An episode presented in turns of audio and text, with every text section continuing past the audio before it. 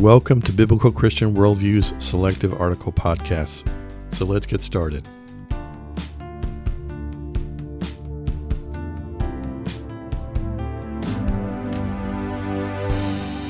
Today's podcast is entitled A Unique View on the Corruption of Biblical Inerrancy.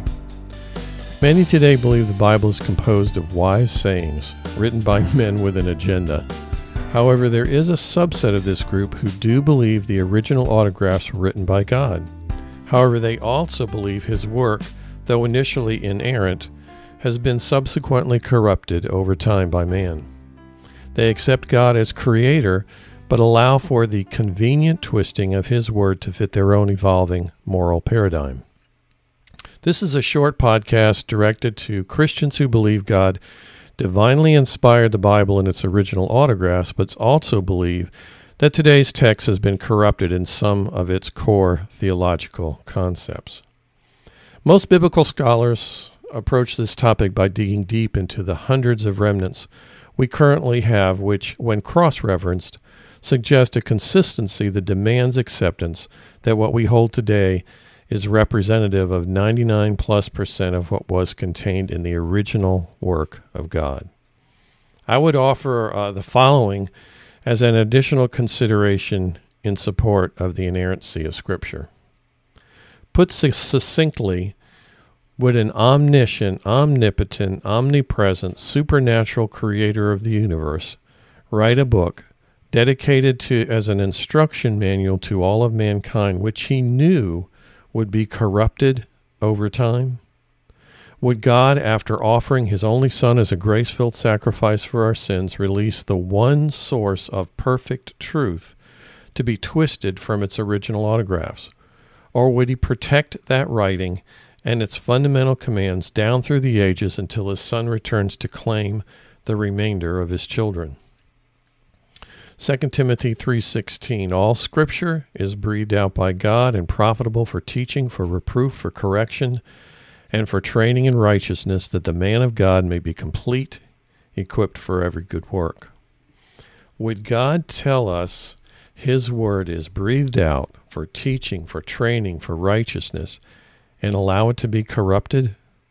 Our prayers, the church we attend, the Christians from whom we take advice, and the feelings and love we have for God all depend on a single source for their Christian theological underpinnings. That unique source is the inerrant Word of God. If there was one single thing God would protect, it would have to be the Bible. To reject inerrancy is to open the door to a Jeffersonian approach, a pick and choose approach, if you will, to the sacred text, which only leads to ignorance dismissal of the commands of God, which the human ego chooses not to accept, and deconstruction of our faith. None of that draws us closer to our Creator and could not be part of His eternal plan. There is no question that we both translate and interpret the Bible from our own interdenominational view of the original Greek, Hebrew, and Aramaic languages. However, our human discernment of God's Word does not impinge on a belief that what we hold today is what God intended to use to teach mankind who He is. And we know that God does not make mistakes. 2 Timothy 3:16 is as true today as it was when it was originally written by God and penned by Paul. 1 Peter 1:25 but the word of the Lord remains forever and this word is the good news that was preached to you. Matthew 5:18 For truly I say to you until heaven and earth pass away not an iota not a dot will pass from the law until all is accomplished. When it comes to the Bible, do not throw the baby out with the bathwater. In an up- upcoming post, I will review the only four sources of information we have on discerning who God is and what He desires for His children in more detail. Clearly, the first three depend heavily on the fourth, the Bible, for confirmation.